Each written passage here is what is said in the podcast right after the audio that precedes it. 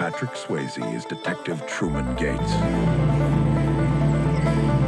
He's a country boy, We are gonna find Gerald's killer. but he's got some unfinished business in the city. Howdy. I want the man who pulled the trigger.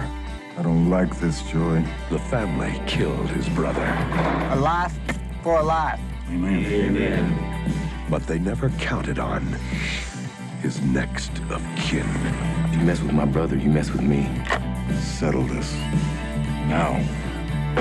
Anywhere we want! When these boys head for the city, someone better head for the hills. We ain't seen bad yet, but it's coming. Next of kin.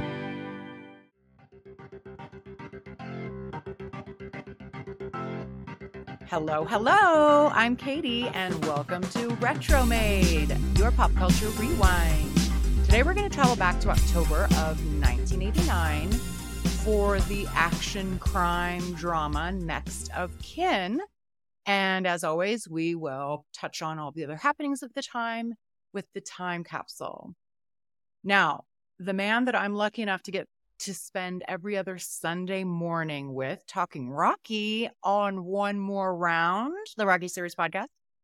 Ryan Rebalkin is back. Ryan, how are you?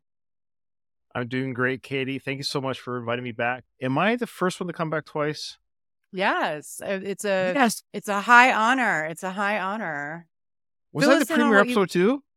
Yeah, yeah, yeah. Yeah, I Yeah, wanted to it, save baby. My yeah, debut episode for Mr. Ryan Rebalkin. And now you're back? That's awesome. I I know what. I hope this isn't just the last time. I legit I've listened to every one of your episodes, even with the movies I don't really enjoy, even with the movies I haven't even seen. I I because I enjoy everything that you do, the the time capsule, that stuff. So it's not even just about the film; it's almost secondary to the other stuff. Mhm. And there's been so many episodes where, like, gosh, I was I wish I was on that episode because I got so much to say about X Y Z, and because this is my 1989, 1985, all these years are just like prime Ryan real estate of memories. So yeah, I'm I'm really happy to be on today. Well, thank you. I'm glad to have you. Fill us in on what you've been up to.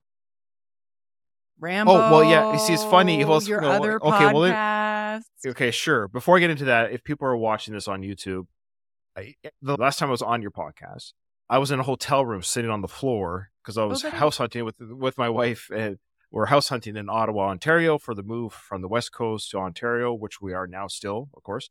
And now I can say right now I am in the Middle East. I'm in a country called Qatar, and you can look it up. I bet you not everyone knows where it is on a map. Do you know where it is on a map? I do. I've been there. Oh, you've been to Qatar. Okay, good for. Well, look, hmm I should have known. Vacation. She's been everywhere. She's been everywhere. I Well, Of actually, you actually, technically not because it was only in the. I've spent a lot of time in the airport. Long, Oh, long okay. layovers in that airport. so you you, So you haven't mingled tech- with the locals like I have. you Correct. know. Correct. No, I have not. I'm on deployment here with the uh, Canadian military. My time is almost over. So it's just funny. The next time we do a podcast together, like um, with me on your show, can I be at my house? That's going to be the goal. That'll be at my house. I hope so. I very much Okay. hope so. I hope you're back home ASAP. It's coming soon. Maybe when this comes out, I'll be home. So regarding the shows that I do, I do, of course, the Rocky Series podcast. You just Google one more round. The Rocky Series podcast will come up. We're on YouTube and we're on all your podcast apps. So it's a YouTube show as well, which I kind of like because you get to see the movie parts that we're talking to. So it covers the Rocky film. So if you're a Rocky fan, trust me, this is the number one Rocky podcast in the world. I'm just going to say it like that. Number two, I do a Rambo podcast. Same idea with my co-host Dom. Same thing. We cover the Rambo films. It's called It's a Long Road, the Rambo series podcast. Google it. It's a YouTube show plus an audio show on all your podcast apps. And the third podcast I do is called The Worst of the Best Podcast. Google it. It's a YouTube show and on all your podcast apps. And it's with my brother Jason. And on that show, basically, we just touch upon a variety of different topics and subjects and we say something that's the best of that thing, and then we pick independent of each other what we think is the worst of that best thing. And sometimes the worst isn't bad; it's just the worst of the best. There you go. hmm Whew, plug's done. He is a busy, busy man, everyone. Uh, But Oh, I'm a big fan of all of Ryan's shows, so you should be You're too. kind. You're too kind. I want to say before we get started, I want to say Oh.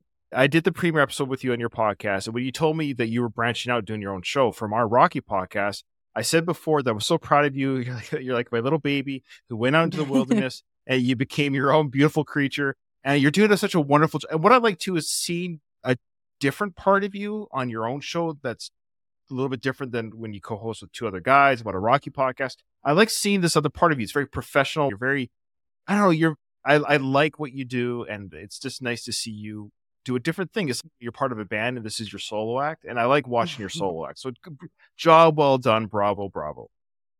Thank you. I very much appreciate that. Just a tidbit of podcast news, the show news. So, those of you who love the movie Roadhouse, like I do, uh, Mhm. if you haven't already listened to the Retromade episode on Roadhouse, you need to do that right now or after this one. We talked about there being a remake coming out, and it has been long awaited. It's been delayed, delayed, delayed. Well, it is finally coming out in March. Now, Isn't it Gyllenhaal? I will. Gyllenhaal, I think. I Is it could be Okay, all right. I could be wrong. but I do like him. He is solid. I will definitely give this movie a chance. The trailer actually doesn't look terrible, but I'm saying this because there will be a bonus episode on Retromade covering the new movie, and there will be spoilers. So, those of you who want to listen to the episode, watch the movie as soon as it comes out. Okay, let's open the time capsule from October of 1989. So, speaking of Roadhouse, we actually covered quite a bit of the pop culture that I normally do in these episodes in the Roadhouse episode, as well as Tango and Cash came out around this time too. Hmm. I don't want to do a ton of repeats. So, Sure. just as a kind of a recap for you, Ryan, the popular TV, and if there's anything that stands out, please let me know.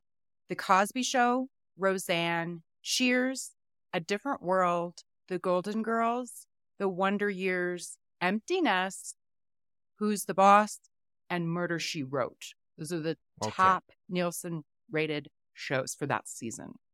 Okay, so October of 89, at the end of the month in October, I would have had my birthday and I would have turned 14. So keep that in mind. I was 14 at this time. So I was not watching the majority of those shows because a 14 year old teenage boy in 1989 definitely wasn't watching Murder She Wrote or, or sort of Golden Girls because it's such a hit show. I saw many episodes, but I don't, I did clamor to watch it. I was just peripherally aware of it and saw quite a few to know the show. I definitely watched the Cosby Show like everyone did in America, you know, Canada, but you get it. Thursday night was must see TV with the Cosby Show. Definitely enjoyed that. And I watched Who's the Boss too because, of course, like any 14 year old boy, I had the crush on Alyssa Milano. And I was a fan of Tony Danza because I was a fan of Taxi. So I loved Taxi as a kid and I enjoyed Tony Danza on Who's the Boss. So that was the shows from that that I definitely watched. Was Who's the Boss? Oh, and Cheers, of course. I watched Cheers. Mm-hmm. Who's the Yeah. boss? I feel like I haven't really given that enough attention on Retromade. I love it. Everything about it. Actually, I'm going to have to try and find where it is and rewatch it. Big fan of Tony Danza as well. He's great. And He's great. Yeah. Yeah. Me no, I can't watch it Italian now guys. and have that same crush on someone because I'm not her age anymore. So it's kind of weird. Like, oh yeah, I was at I was at the right age then, but now I just gotta watch it. Oh, I would have a crush on the uh, the mother now. There you go. Oof, free. I There you go. Yes. Judith Light really was really pretty. Yes, right. Judith Light. Yeah. Thank you. She was. Yeah, Mhm. absolutely. Absolutely. She was Mhm. a gorgeous, a gorgeous lady. And if I keep living long enough, I'll have a crush on the grandma soon enough. She's a hot grandma. She was a Uh, hot grandma. There's a there's a picture. yeah. Oh boy, I would. Boy, your mouth, Katie. I would. uh, it, it's funny if you actually Google. There's actually, I think there's like a bikini picture for one of the episodes of her. She was in a bikini, one of the early episodes. Oh, yeah. Whatever the storyline was, Mhm. and it's like, yeah, good for her. She took care of herself. Yeah, good for her. Okay. Mhm. Now, what we didn't talk about, I don't think, in the Roadhouse or Tango and Cash episode were some of the notable finales and premieres. There's quite a few. So the shows that ended in October of 89 or in the 89 season. Do you did you ever watch the Pictionary game show?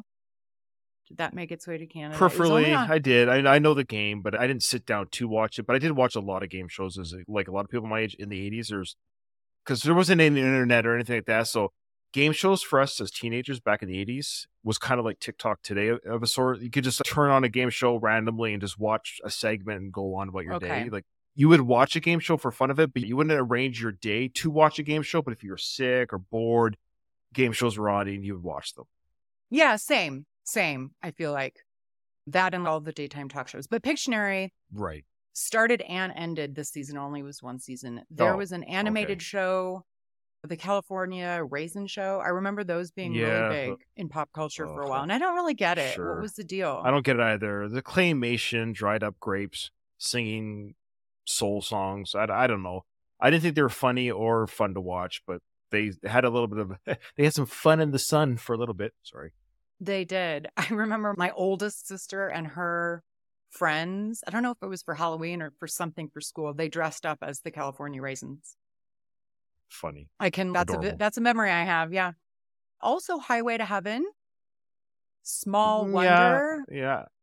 Yeah, Small Wonder was stupid. It was even stupid then. I, people ironically like it. I can't imagine Mhm. anyone truly liked it. It was an android adolescent girl who was a robot maid around the house who was would sometimes she would shake people really vigorously with her handshake because she was so strong. It was so, so it was just dumb. It was, It was the eighties. why do we have Like why- there were so many things. So it was a horrible show. Smurfs. This was the final season for the Smurfs and the Snorks. Oh, hmm I I love both. I lo- I watched Yeah. both as a kid. I love the Smurfs. I think I mentioned this before on our show. I I'll be very quick about it, but as a kid when I watched the Smurfs, I was such a good kid and I was so heartbroken that I was never good enough to see a Smurf Mhm. on my own. Aw. I know. Because I believe that intro because it said it said at the beginning. And Yeah. remember, if you're good enough too, or something, maybe you too will see a Smurf. And I never did. So I'm like, f these little blue shites. Do you remember the show Kate and Allie? Does it sound familiar Was to that you the at all? crime? Was that the crime go- crime cop gals? That, No, I th- no. Oh. Um, Kate and Allie. It was like two single women and their children lived together in a house.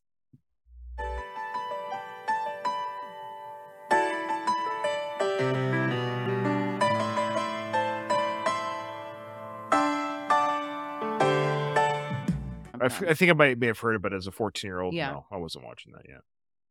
Dynasty, Webster, and Family Ties. Watch Webster. I watched Webster Yeah. and watched Family Ties. Absolutely. Yeah. Yeah. So Family Ties must have been nearing its end of its run by then.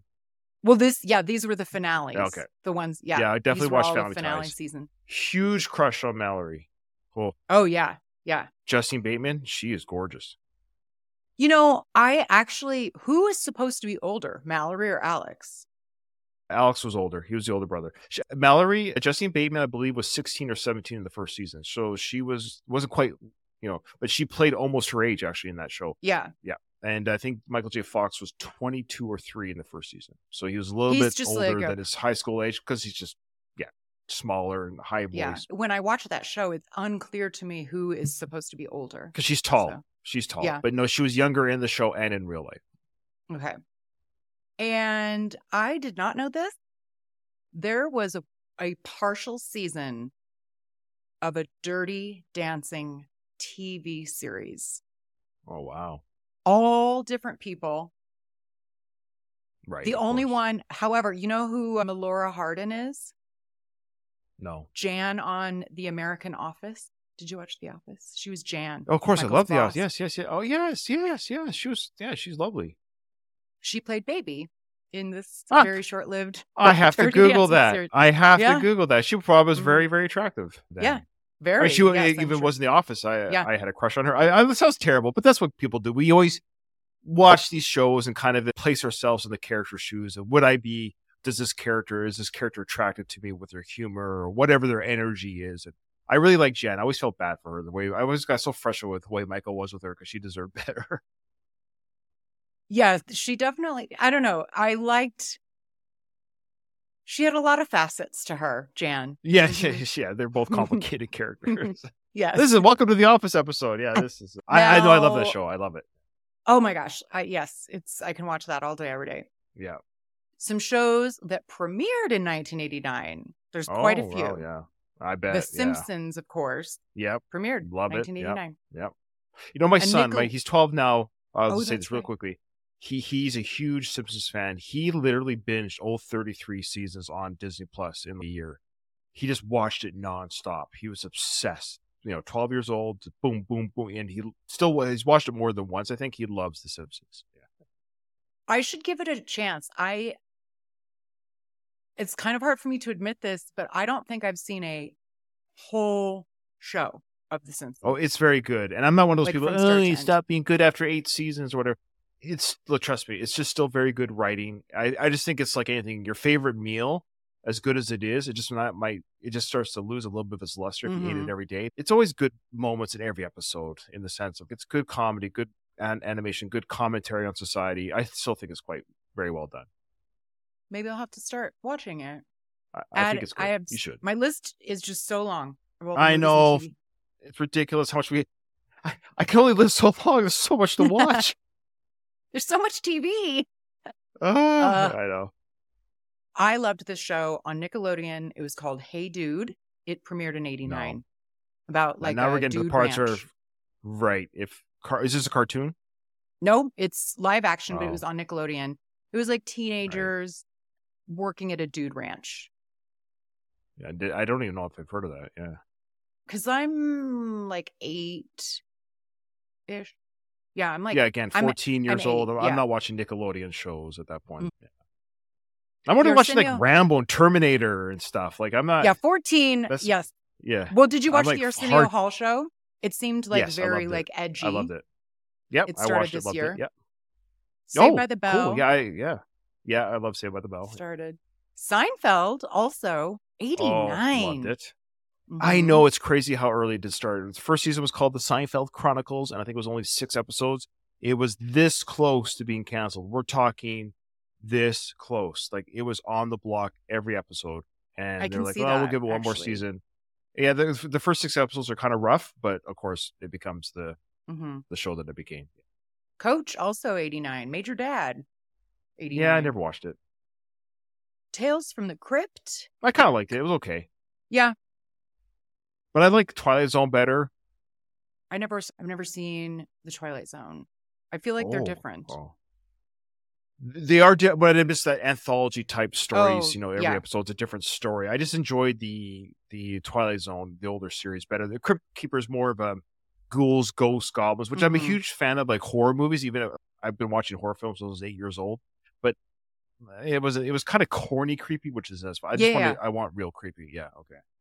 That's probably why I liked it because I'm not I didn't want to be Oh. really scared. I'll take Yeah, it's it's like. PG. It's PG Mhm. horror. Mhm. I wanted Jason Voorhees is what I wanted. I didn't. I mean, I watched those at slumber parties. You know, sure. that's what you did. Watch scary movies. The longest running, one of the longest running TV shows ever is Cops, and it premiered Yeah. in 1989. I think it's watched still it on. all the time.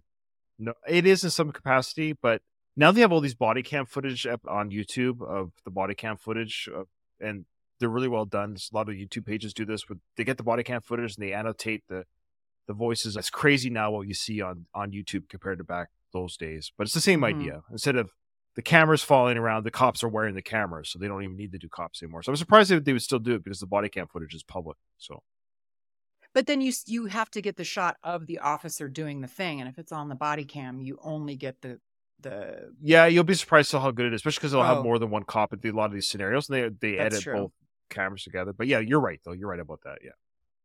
One of the most famous. I love that theme song. Bad boys, what you want, what you want, what you gonna do when Chevy John Brown come for you?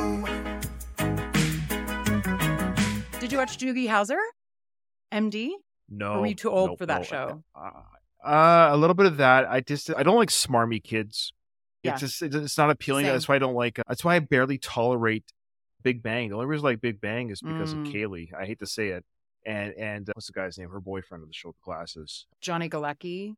Yeah, I like those two actors and those two characters, but I never found. Let's let's see, I didn't watch. uh, Sheldon. I watched You're thinking of Sheldon. Sheldon. Yeah, I, he's not funny. And then the young Mhm. Sheldon, I can't believe they did a whole spinoff. I, I don't, I can't handle smarmy kids. It's not funny to me because you're smart. That's not hilarious to me. It's just, it's actually irritating. Smart kids are annoying. Sorry. No, I've listened. You don't have to twist my arm about kids being annoying. However, I, do like the actor because I love the How I Met Your Mother. So he redeemed himself as an actor and as a character actor for that show. He was Mm. great in that. Oh, yes, Neil Patrick Harris, do you mean? Yeah, Neil Patrick Yeah. Harris. I will say on the young Sheldon, I hear what you're saying. However, I think that the rest of the cast, the rest of the family Ah. is hilarious. I think that's what makes the show is the Okay, fair like, enough. his not necessarily him, but kind of how they react to him. It's really well cast. My Like, I kids watch saw- it. My 12 year old watches it. So I, I see it on the Netflix. So someone's watching it. I feel like the brother's getting a spinoff now. Um, I forget oh, his name. Um, Eureka's Castle. I very much watched. This was a Nick Jr. Oh. show, and it was puppet. Never heard of it. So I watched that Mhm. when I was homesick a lot. I'm I'm Okay. not surprised you haven't. And Okay. Family Matters premiered in No, I 1989. didn't. I didn't watch that. Is You that the one with that stupid kid with the glasses? It is Urkel. Um, Okay. The dad is like Vel Johnson. He's in. He oh, I know. Who, like, I know the actors. I can see. Yeah, yeah. I, I see them in my head. I just never watched it. Again, probably partly because my age. But yeah, fair enough. I just didn't watch it. The older brother Familiar. is super hot. Laura's older brother, Oh. Eddie, on the show. Darius McCrary is his real name, and he is a smoke show. Well, Still. say no more. I'm gonna go back and watch it Mhm. now. Uh, yeah. For all the ladies, and Darius McCrary, anyone? All right, well, let's move on to the top 10 billboards for the week of October 20th, Mm. 1989. Okay. Janet Jackson's Miss You Much. I can't really Ew. picture what Miss You Much is. Did you not like it doesn't Janet sound at all? familiar. She's fine. It wasn't my style of music. Like she, Mhm. she's talented. She's harmless. I didn't have any issues with her, but it wasn't music I would. At 14, are you kidding me? I'm not putting her CD on my on my stereo. No. What about Love Song by The Cure?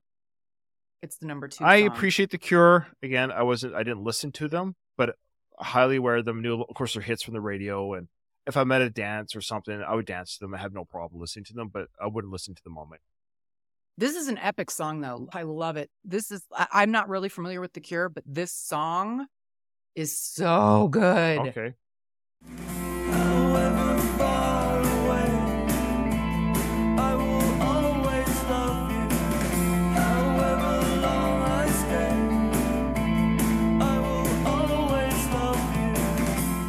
for Fears has the number three song with Sowing the Seeds of Love. Beautiful song.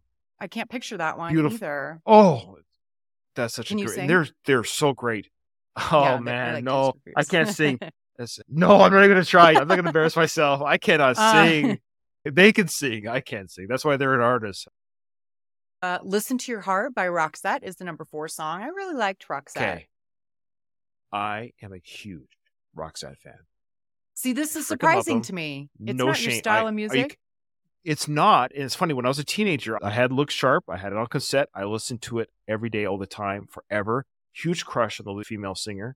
And uh, and I love Per Gessle, the guitarist, male singer, the counterpart. And I love the female male juxtaposition of singing. I've Mhm. always enjoyed that style of music. Mhm. So that's why I like ABBA and stuff like that. And they're, uh, you know, funny enough from the same country. So no, I love their Sweden pop rock. I love it. I believe it's Or- Sweden is where they're from. Isn't that Sweden? Anyways, I love Roxette and uh, totally love them. And to this day, and when I figured her name Mary, I believe her first name is Mary, when she passed away with brain cancer, it's horrific. Oh, I didn't know she passed away. Yeah, she Actually. did two years ago, three, four years ago. Oh. I'm very excited to see this band. We haven't covered it on the show. It hasn't been in the week. But the Rolling Stones has the number five song. Hmm. Mixed Emotions. Which one? Is, oh yeah, Mixed yeah, I remember that song very well. Remember, I love well. the Yeah. Rolling Stones. I do too. They're a band that I I never have owned one thing from them, but if I go to a Rolling Stones concert, I know every song. Why that is, Mhm. I don't know. but it's, I'll know all their hits. I know all their hits, but I never ever owned any of their music. This is how prolific they are, and where they're just they're just everywhere. You can go to a Rolling Stones show and you know all their songs. There's so many hits. I mean, they they're probably like the longest running Oh. band ever. Yep, current band, absolutely, yes, they are. Yeah. Cover Girl by New Kids on the Block was number six. Do you have thoughts about New Kids on the Block? Well, sure. I mean, they're a boy band. Again, I'm 14. You think I'm listening to them? No, Well, I didn't Uh, know. but I, I- thought you'd maybe go one way or the other on them. No, I I wouldn't say that I was too cool for them, but they were in my wheelhouse of music. Again, huge band. I, I was aware of them again at dances, and girls loved them. We watched MuchMusic in Canada, which is the same as MTV. So of course they were a heavy rotation. totally I I could sing all their songs, their hits. You know, I knew their songs. I didn't listen to them. Kind of like the Rolling Stones, but in a different way. I never bought a new Kids on Mhm. the Block, but I could probably go to a concert and know the majority of their hits, right? So it's just one of those things. Yeah. Oddly enough, I should have loved them. Everyone my oh. age Oh. and older Yeah, sure. was of course. obsessed. They had all the posters, all the things. I remember like sleeping Right. bags and the dolls. And everybody liked Joey for some reason. Right. Of course. He was like the uh, he was the Justin Timberlake of the band. Yeah, but he wasn't the cutest one. But I was Oh. I I to be honest with you, Donnie. he was like a man. It was there was another Yeah. one of the other dark haired ones. I don't know their name. I just know Donnie Wahlberg. Jay. It starts Mark's with a J, brother, maybe. John. Right, I don't yeah. know. Probably. Uh I felt like I was too cool for them. Like at eight. I'm like, eh. oh, there you go. And I just Yeah. wasn't. I was just too straight for them. So yeah. oh, the number seven song, though, I remember l- watching this video on MTV all the time. Loved it. Inappropriate for me as an eight year old, but "Love in an Elevator by Aerosmith. Second floor, hardware, children's wear, ladies' lingerie. Oh, good morning, Mr. Tyler. Going down. Okay. Top five band for me. Been a fan of Mhm, theirs since same. 1985. Love them. Of course, we all gotta get old. They're on their retirement age now, stage of their career. I think they're doing like their final tour as we speak. It was delayed because Mhm. of health issues with Steven. But I mean, they talk about the band. They've been together. All five members that are currently in the band up until they've just replaced the drummer due to health reasons. But I mean, whatever. They were together for 50 years. So Mm-hmm. that's an amazing run. Yeah, Love in an Elevator, amazing song. I loved it. I love that album. Pump is an amazing. Pump is a flawless album. In fact, plugging my worst of the best podcast real quick. Here's a, here's an example. So we would take an album from a from an artist like Aerosmith and take one of their albums that are top tier album like Pump, and then we will go track by track, talk about each song, and then at the end of the episode, we'll pick what we think is the worst track from a, from a perfect album. We'll still pick what we think is the worst track, and that'd be a good example of an upcoming episode on the worst of the best podcast. Ooh, good call. I think it's easy to find one. There's always one. It's not a flawless album to me, but I hear your point. I yeah. Well, well, Mhm. do you want to guess on that? uh, Do you want to guess on that episode? Well, I'll, I'll give you a call if you I want to. you We'd love to have a guest already. host. Yes, We did yeah. when we did an Aerosmith episode. We it was a different kind of format, and it deserves Mm. a proper coverage for the for that Okay. album. We did it. Got we it. did it as a band, but not for the album. They had a big comeback in the '90s with Alicia Silverstone. Like the They've had four different jam. comebacks. Don't get me started Yeah. on Aerosmith. Okay, they've had four different comebacks. They've come and gone and come and gone. They persevered. Yeah. But they sort of epitomized my childhood. Like they were kind of a mainstay for me. Aerosmith. Yeah. absolutely. Yeah. I am not familiar at all with Babyface. I recognize he's kind of a big deal, but not familiar. Babyface, no. He he has the number eight song with "It's No Crime," and Okay. then yeah, I would be shocked if you're familiar with it. "Bust a Move" by Young MC is number nine. Okay. I saw Young Young MC was actually the first concert I ever went to. That surprises me. Yeah, I, I love. I people think I love rap. I love. Well, I like anything that's good. I love good rap, and Young MC was an Mhm. example at the time that was fun rap. Like you, if you want it, you've got it. It was You too it, repetitive for my, like it's good for like five yeah, seconds, and ooh. then Sorry, I loved Young much. MC. Uh, So I saw Young MC uh, in concert. Yeah, I was second row actually at the at the show. It was fun. dang. It was, and they. It was probably the what I loved about it. It was a Victoria, British Columbia, Canada crowd of white people at the Young MC concert. He probably Well, wasn't like, course. what the heck? We're I so, mean- there's no black people in Canada, so it's, just kind of funny. All these young, you know, white kids, but that's great. The music's universal the island way. of so- Victoria. yeah, it's there- yeah, it was great that he actually. I'm surprised he came, but he came. Yeah. He came to Victoria, British Columbia. I love it. So it was a fantastic show. It was a lot of fun. Yeah. Very nice. Rounding out the top 10 is Expose. When I looked Expose. at him. Is It's it called expose? See, there's no Yeah. tilde on it though. I know Okay. the, it is expose, and see, see, I'm a child, I'm a teenager at the time. I know the Mhm. band's name, but I, I know the song, but I never listened to them. Sure, but of course, listening to the radio, I know, I know these.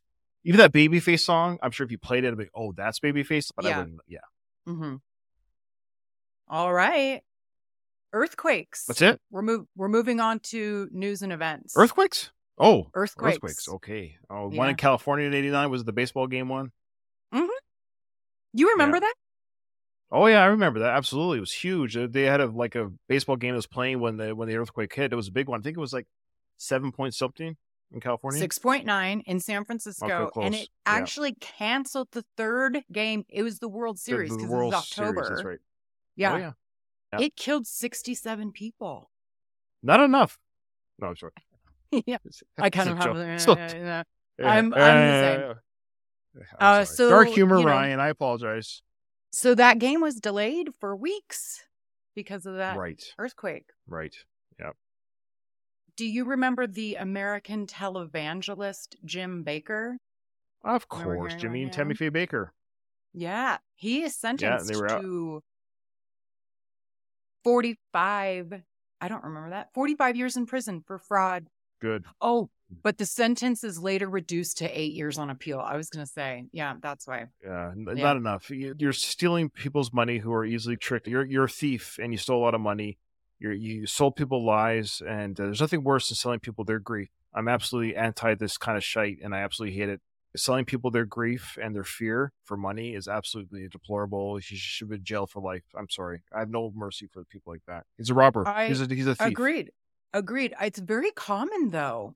Like this happens It's ridiculous. I, yeah. all the time, all over. Yeah. I, got- I got a news flash for you. If your God needs money, your God sucks. Mm-hmm. Next question. Fully agree. Okay, good. Um, so there's some weddings and divorces. Yeah. This I found funny. Larry King, famous for being married like a thousand times. Yeah. He loves it so His- much. His sixth wedding was in 1989 to a businesswoman, Julie Alexander. And guess how many years they stayed married? One. Three. They divorced in Okay. 92. Oh, sorry, it didn't work out. well. But on a happier note, John Goodman Oh. weds Annabeth Hartzog in New Orleans because I think he's from there, Mm. and they are still married. So good for of them. course. I, Why? I yeah. love John Goodman. Great guy, great actor. Yeah. If, anyone has anything bad to say about him, I might question their uh, their personality because hmm you can't have so. Yeah, he's a good guy. He's a good guy. Solid dude. A couple of deaths. The Triple Crown from 1973. What was The his horse? name? Yes. What was the horse's name? It's a horse. Who cares? Who cares? Well, What he died. Oh, um, poor guy. Secretariat. Secretariat. I, it was What did I say? bother I me. said Seabiscuit. I knew. Wasn't Yeah. Seabiscuit a horse as well? Well, they made a movie Oh, about it was him. close. Yeah. They made a movie of both of those horses. Yeah. Yeah. Well, it's just Horse movies are famous- boring. well, I don't like to watch them because you know what happened. Uh, So I understand. I understand. Yep. yeah. So Secretariat died. He was he was euthanized, and also Bette Davis died in October Oh, wow. of 1989. Oh, wow. She was 81. Died of breast cancer. Good for full life. The other big movie releases before we talk about the movies. Okay. Next of Kin was the number eight movie in October. Okay. But some of the other movies that were like in the top 10 for October. I wonder how many of these I saw in the theater. This is gonna be. Yeah. I was a huge movie buff, and of course, as a teenager. So if I didn't see in the theater, I probably saw it on VHS. But go ahead, I'll tell you, a theater or no. Some of them I'd be surprised if you did. Okay. Well, probably Look Who's Talking. Look Who's Talking was the number one. saw in the theater. Yeah. The Bear, which was like a in the nature. It was. Do you really the with the, theater. Bart the Bear? I Yep. actually think I I, may the have seen a matinee of that. I was kind of bored as a kid. It was nice. It was visually stunning. All this stuff, but I Mhm. admit, as a teenager, it was kind of like, mm, yeah, yeah, interesting, engaging enough. But I was like, I wasn't thrilled. But I remember thinking, okay, I get it, but I'm I'm, I'm not a big animal film guy. It's a well done film, but it, yeah, I never saw it again. But I did see it in the theater. Dad. No, It's Ted a comedy Danson? drama with Ted Danson, Ethan Yes. Hawke, Jack Lemmon, Olympia Dukakis, Kevin Spacey, Kathy Baker. right. I haven't seen the film, and I can see why I didn't see it at 14. American don't think I comedy drama either. film. No, no. Ethan So, Hawke no, was like I- a big I- rising star. Oh, I see the front cover. Saw it on Blockbuster all the time. Like I've seen that front oh, cover. Oh, really? It was on the Blockbuster shelves. But yeah, recognize the cover. Have not seen the film. Copy. Yep. Okay. All right. Fair enough. Whew, I was like, oh, come on. I got to know every film that came out in '89. I got to know. But An Innocent. Man, Did Seen it? that yes. one? The Yeah, not in the theater, Baker but I've seen it. You know what's funny? I need to see that film now. I can Mhm. see why I didn't see it at the age of 14. Then as years go on, I never went back to it. But now that I'm an adult, I need to see that film because it's Jeff Bridges and uh, Michelle Pfeiffer, right? I think I Sounds got the right. right actresses. Okay. I think it's Jeff and his brother. I think are both in it. I think. Mm. Oh, that would make sense. Yeah. Did you see Crimes and Misdemeanors? Yes, I believe so. I've seen a good. I've seen a good chunk of Woody Allen. Not all of them. Let's just chalk it up a hard maybe. Okay. So I'm Shocker. not doing. I'm not doing. Yes. I know. Was You've that seen the- Shocker? yes, I saw it on VHS, but I did see it. This is the uh, death row inmate guy. Yeah, it's hilarious. Serial killer. Yeah, yeah, yeah. Yes, he gets shot, but he doesn't die, and he gets these electric powers or whatever. It's such a corny, stupid film, but you bet I saw it. I could see the cover in my mind. Yeah, I just googled it. There it is. hilarious. Google it, friends. Google Shocker, 1989 film. Look at the front cover. Absolutely garbage film and cover, but so much fun to watch. So much fun to yeah. watch. yeah. of course. I bet you've seen this next one, Halloween Five: The Revenge of. Of Michael course. Myers. of course. Every Halloween film I've seen multiple times. Yeah. and then the last one is Gross Anatomy. Oh, I think that was a VHS rental. Yeah. Oh, you know what? I haven't seen it. Boy, I, I didn't do as well as I thought. I'm embarrassed, but I guarantee you, folks, I've seen a lot of films when I was a teenager. These are a lot of heavy adult drama type films. So I didn't. Yes. Yeah, as a 14 year old kid, I'm not watching Gross Anatomy. Again, I'd watch it now and probably enjoy it, but not as a 14 Matthew. Modine. Yeah. Yeah, and he's again, a good actor. this He's is fine. this like it was the top movies that came that were in uh That were- month, it's just that Mo- month of yeah. October. That's Yep. not a summer Yep. month. That's not the summer month. That's that's you know October. Back in the day, October, November, especially September and October, those were the drama months. Those were the adult movie months. And then November, December were the Oscar films like Dance with Wolves and stuff like that. Came out. A few good men would come out. That, those type of films came. See, I love those days. So summer was blockbuster. This is how it used to be, Yeah. folks. Not anymore. It used to be summer was blockbuster films like the Indiana Jones stuff like that, and then and Jurassic Park stuff like that. And then fall was your drama, heavy drama films. And then December-ish was your holiday fare, yes, but also award films. Because the reason why they push it to December, you know why they do that? It's a fresh ploy in your mind. because fresh in your mind, absolutely. So any films that were worthy of an Oscar, they put in December, so it'd be fresh on ballot people's minds. Because if it was an early release, people would forget about the film. So they always push the award films because they- you have to be released in a theater before the 31st of December to qualify for the February Oscars. See, I told you I was a movie nerd. And then in January, that was the drag films. Those are the films that oh, we don't know where to put this film. Mhm. Sometimes they would hit, most of them would have missed. It's a big dip. You know, so it was because it was post-season finances. People didn't go out to the movies. They didn't quite have enough money. So these are the films got them out the theater. You know, short runs in the theater before they went on video or VHS. There you go. Now we wrap up the summer. this has been movies with Ryan. now we shall get into the movie Next of Kin.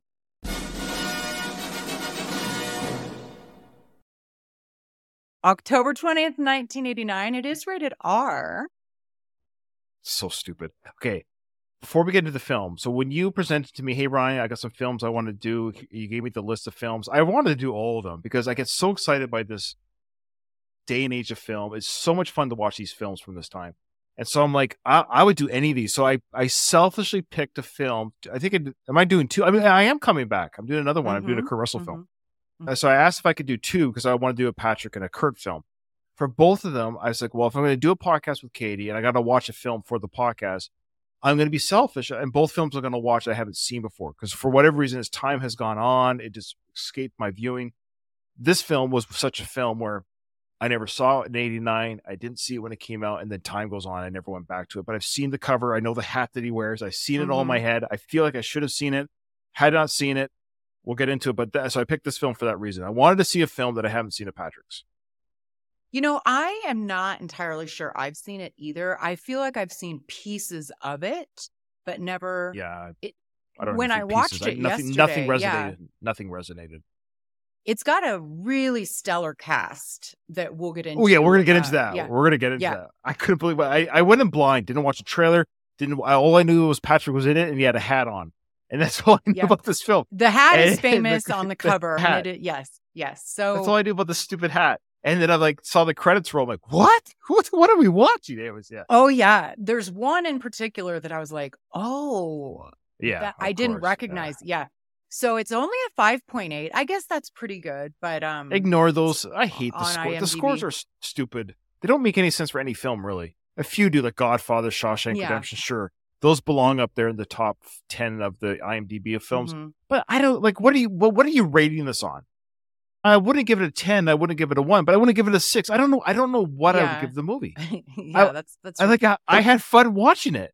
I, I don't know what Mhm. to give that. I don't know what that means. You know, like it was a blast watching. Of course, it was silly and stupid, and some parts were hilariously bad. The but I had a blast. I feel like the Yes, oh, reviews yeah. you take different things into consideration, enjoyment, but then also quality and uh, skillfulness and blah blah. But so, what was the review um, you said on IMDb? it was uh 5.8. Five point. Mm-hmm. Yeah. So six out of ten. That's fair. That's fair. In the sense of like, if you're rated up against Godfather, okay, fair. Yeah. Like, yeah. if God, yeah, if yeah. Godfather's a ten, the Shawshank Redemption's a ten. Okay. Now, this is. However, Okay. what is not fair, Patrick got a Razzie nom for this. Oh, I'm glad. I'm glad you brought it up. Okay, yeah, he did. I'm not sure. what in the actual Wow. fuck? Okay, I I don't know if a Razzie was worthy, but did you catch some really bad post audio dub? ADR, yeah, but that's not you. his fault. No, it's not his fault. No, I, I don't know what. It, I don't know why though. It was really bad. It was really obvious, and I'm like, like there's some part. Okay, okay. Here's That's some scenes that whoever ran out of money and they weren't going to Okay, reshoot let me tell you scenes the- after they. Let me tell you what they scenes were kind of Razzie worthy. Yeah. Here's some scenes that were Razzie Okay. worthy. Okay. Okay. The one scene that was Razzie worthy, I should have written this down, but I didn't catch the Razzie award until after I saw the because I don't when I watch a film blind, I don't go to anything. I don't look at the reviews, I don't look at the score. I like I don't watch the trailer. I I'm anti trailer. I don't watch trailers anymore. So when you mentioned the Southpaw trailer, I'm not gonna watch it. I don't watch trailers, period. You mean Roadhouse, Uh, what did I say? Southpaw, which is also a great movie Southpaw. with Jake Gyllenhaal. I was thinking of Yeah. Jake. That's what I was thinking Yeah. of Jake and fighting. Mhm. My apologies. Okay. Yep. Yeah, yeah, of course. Roadhouse. I won't watch the trailer of films. Okay. Anyways, so with the so the part that was Razzie worthy, if they're gonna submit a scene, was when he was talking to his wife. I don't know if we want to mention the cast yet, but he was talking to his wife in the house about making love to her. It was really bad ADR. He's oh yeah, I'm gonna get you, girl. I'm gonna roast you like a turkey. Was, I don't know what it was, or something to that effect, where he's like talking about how he's gonna ravage his wife, and it was playful, but it was really weird ADR. Plus, it was horribly voiced by Patrick. Mhm. And then he was like tickling her up the stairs. I just thought that was really poorly directed and really. I'm surprised Patrick didn't go. Do we have to do this? So Mhm. I'm curious to how much because he's really strict about his. I don't know. This is really bad and silly and dumb. But he goes. He, he can do really well in a movie that I don't like, which is Dirty Dancing. I don't like that film. I I I, I get it. I get. I don't like it.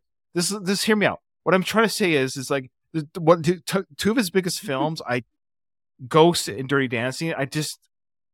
When I, I wanted to be a guest on Ghost so bad because I just want to talk about that film so bad. I can see Anyways. someone not liking Ghost as much. I mean, I can sort of see that. I Dirty like- Dance- I no, well, it's good. It's fine. It's fine. But when you watch Dirty Dancing, like it was a, this was happening in real life, like this, if these events were occurring in a real life, it's it's crazy how silly it is. It's kind of like Flashdance, not Flash. Sorry, the Kevin Bacon film, Footloose. It exists in a real world type. Like it's not a fantasy film. But the concept is so crazy. It's like this is really happening. like it's really a town that doesn't allow dancing. So, anyways, okay. So okay. So the the Dirty Dancing is kind of like that for me. It's like we're really watching these two people dance at the end of the film. This is really happening. And, "Oh, yeah, let's go to the let's go to this event at the at the end of our workday, and we happen to catch this great crazy performance with Baby and Patrick. Anyways, the point is, Have you seen an 80s movie, Ryan? Like ever? I know. I, I love it. At the same time, I I don't hate it. I just it's a weird it's a weird relationship I have with the film because you got to keep in mind when it came out when I was this age too. So I've seen these films as a young boy. I, a boy Yeah, doesn't like Dirty. Dancing. Okay. Anyways, the point is, what I liked about Dirty Dancing, in the sense was even though the film itself isn't a yeah, the film itself is not something I get behind people dancing and you know, but Patrick in it was great. Like you don't watch even like I don't watch Dirty Dancing. Oh my gosh, this guy's embarrassing. No, he's athletic. He's a good dancer. He's a good actor. He's he's a manly's man. Even though he's doing this thing, I'm not watching thinking this guy is flamboyant, you know, or not manly or Mhm. whatever you want to say. Even as a young man, I'm like, this guy's a man. Okay, but you still you take that same Patrick Swayze into a film like Next of Kin, the guy from in some ways the guy from Dirty Dancing. Where was he in this film? That's what I'm. It's like why couldn't he take the same manliness in a sense into a film that is a manly film? And I found it really disjointed in some of his performance. I will say it's not the best Patrick performance. Razzie worthy, no, but there were Mhm. some scenes that were Razzie worthy from Patrick. But Razzie overall, I don't get it either. He didn't win it though.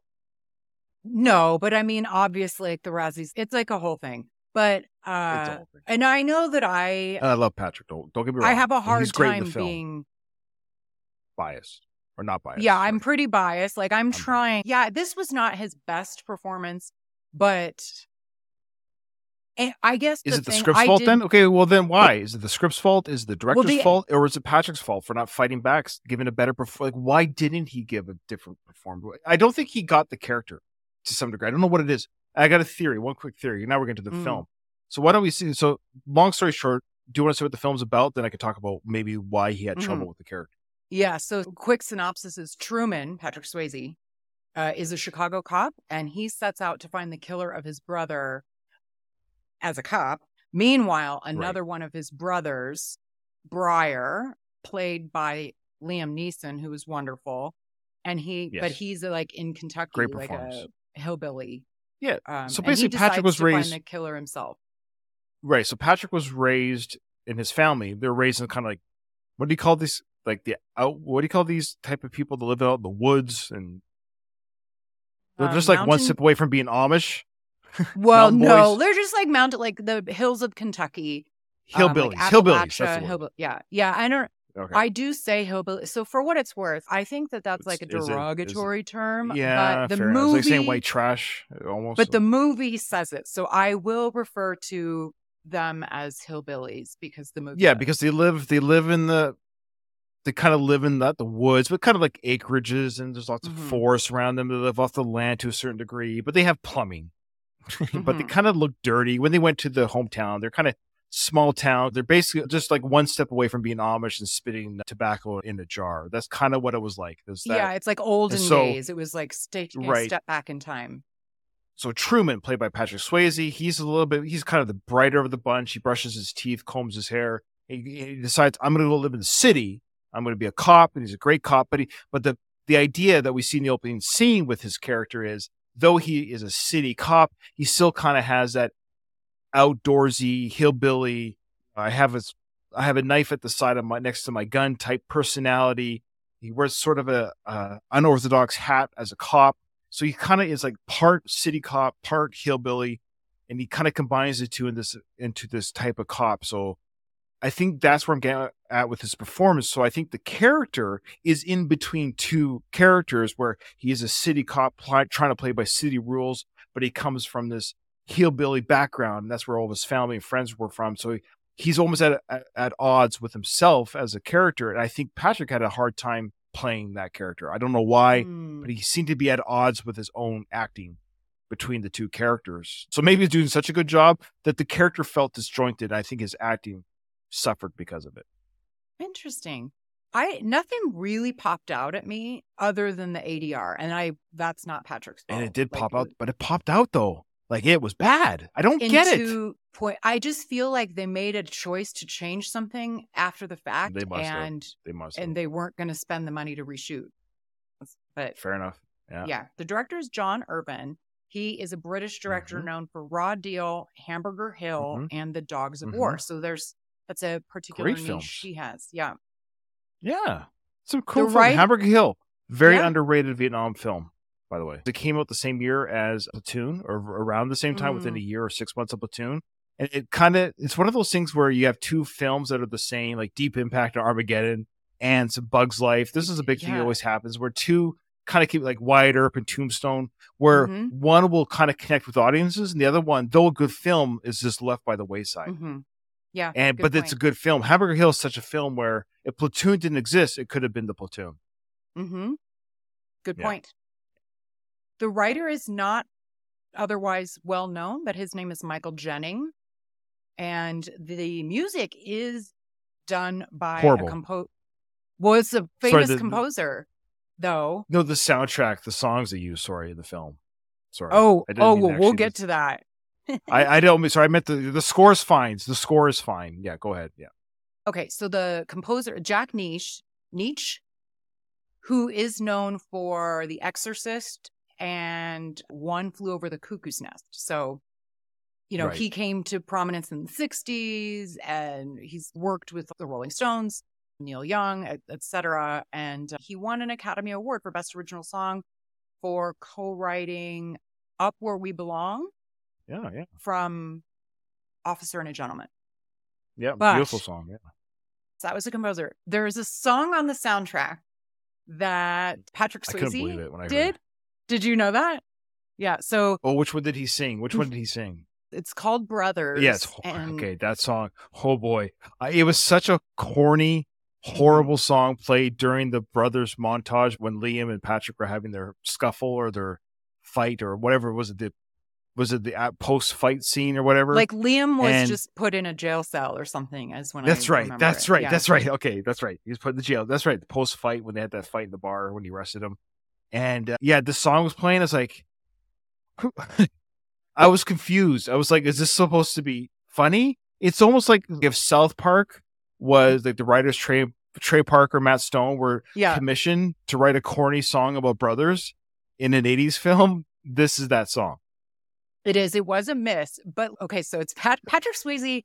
Is he, had singing it? so- he yes, it's him and Larry Gatlin, who Yes. must be like a big deal in the country gospel world. The Gatlin Sure. brothers. So those two Sure. wrote and sang Brothers. Patrick also had songs on Roadhouse, as well Yeah. as obviously Dirty Dancing. She's like the Yes, wind. yeah. And I was she's like the wind is a great song. I'm not gonna Mhm. lie to you.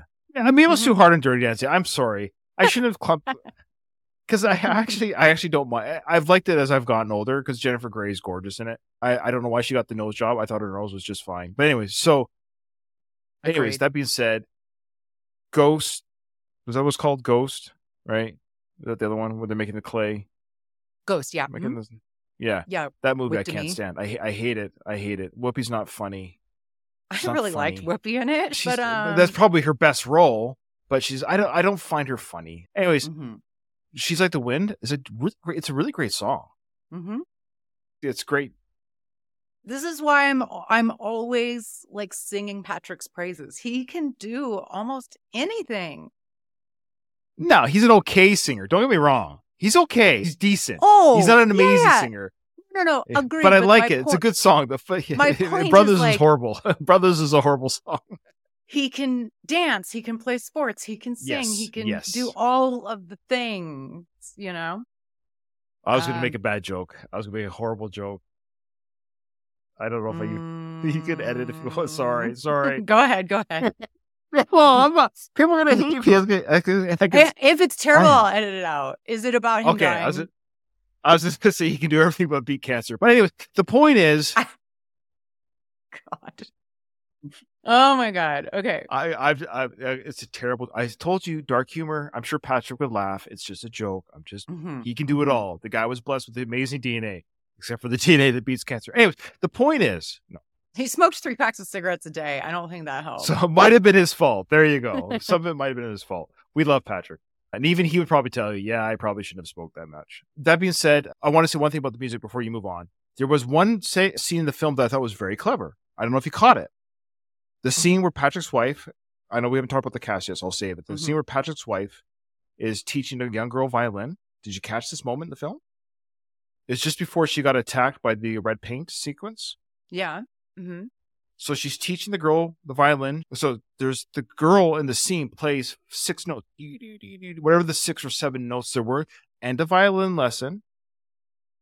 The wife walks the girl out to the front door to walk her to the sidewalk. And as she's walking outside with the girl, cue the music, the ominous music that's kicked in was a single violin playing. It was the same notes that the girl played on the violin was by the score. The score played the same notes, but professionally done by the score. It was the same notes that the girl played just previously in the lesson. And I thought that was an excellent transition.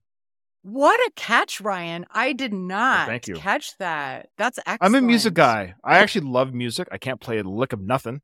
I have an ear for music. I love music, and I caught that. I was like, that was a great transition that they took the notes from the girls playing into the score of the film. It was it was awesome. Yeah.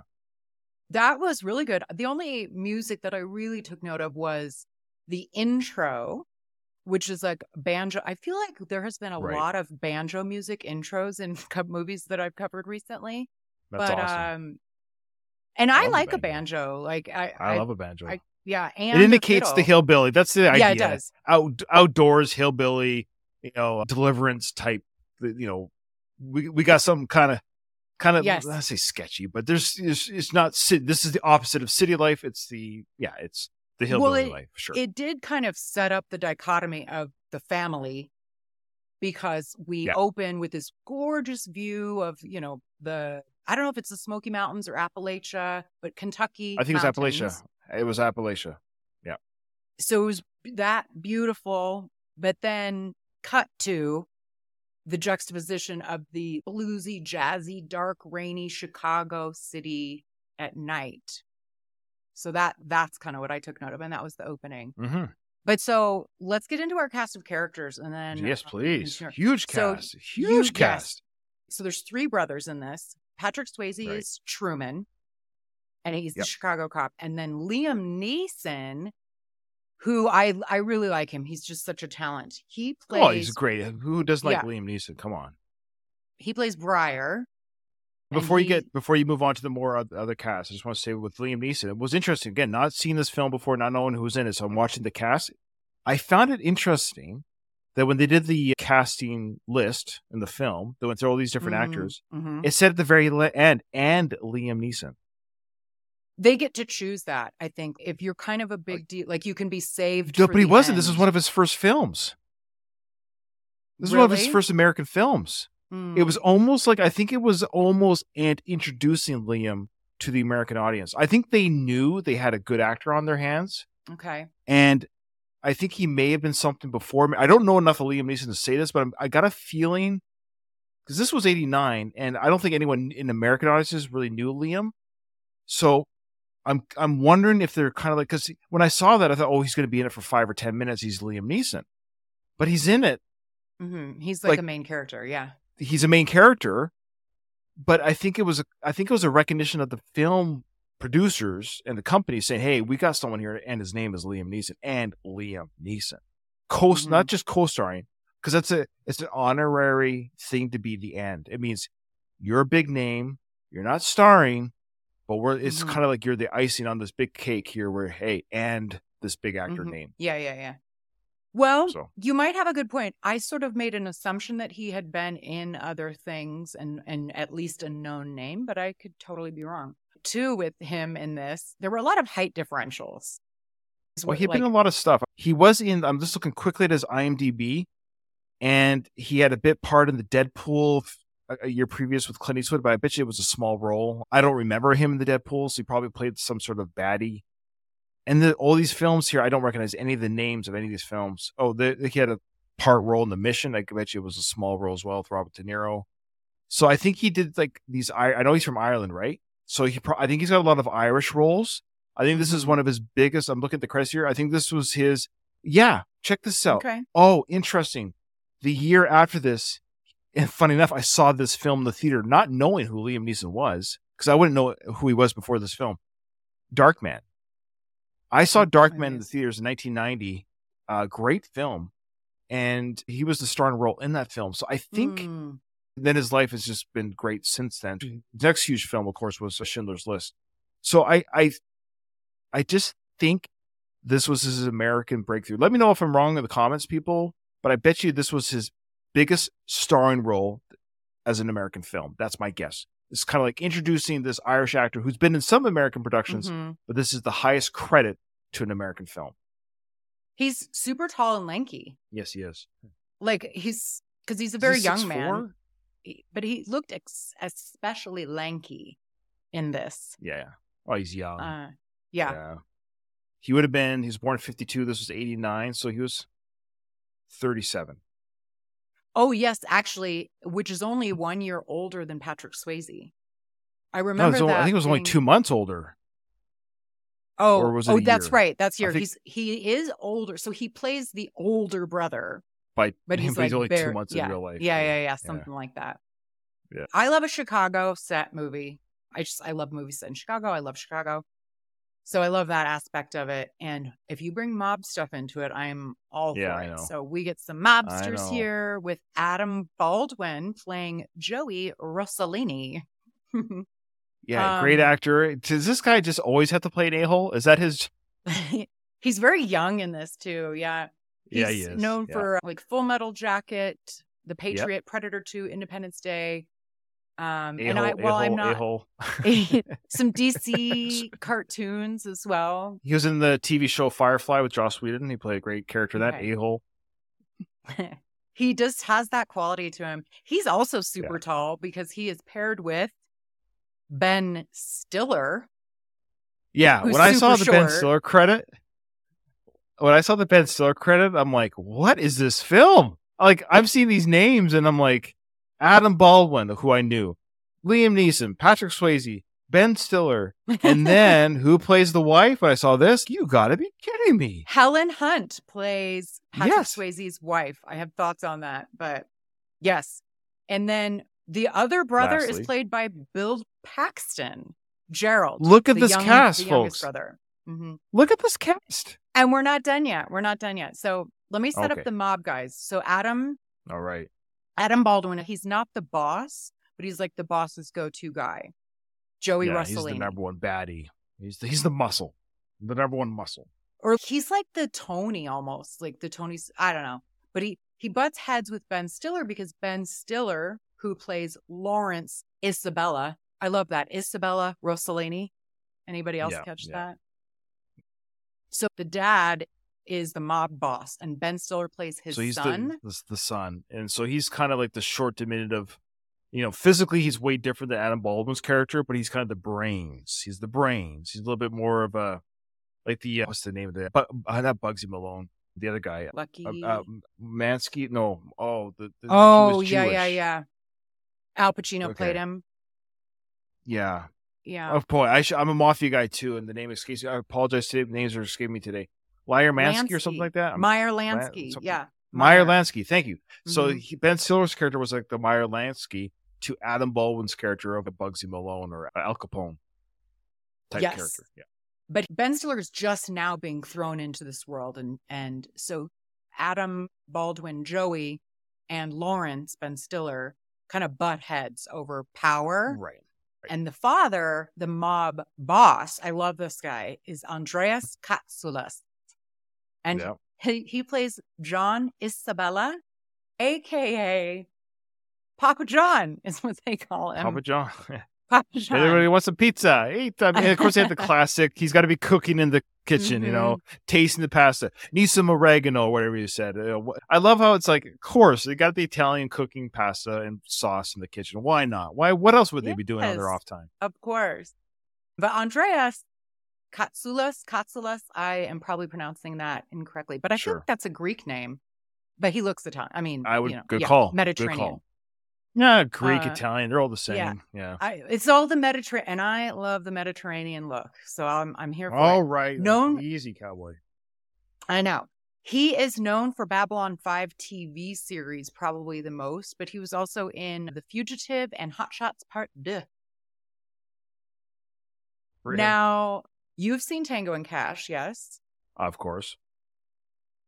What did you think about Michael Pollard's character in this movie as compared to his character that he plays in Tango and Cash? I felt like they were very similar characters. Yeah, well, he's a character actor. Folks, just Google Michael Pollard, Pollard P O L L A R D. You'll recognize him right away. He's got a very unique voice, very unique character actor. That's the type of characters he plays. These weird, diminutive, oddball type characters. And he was the hotel clerk, Harold.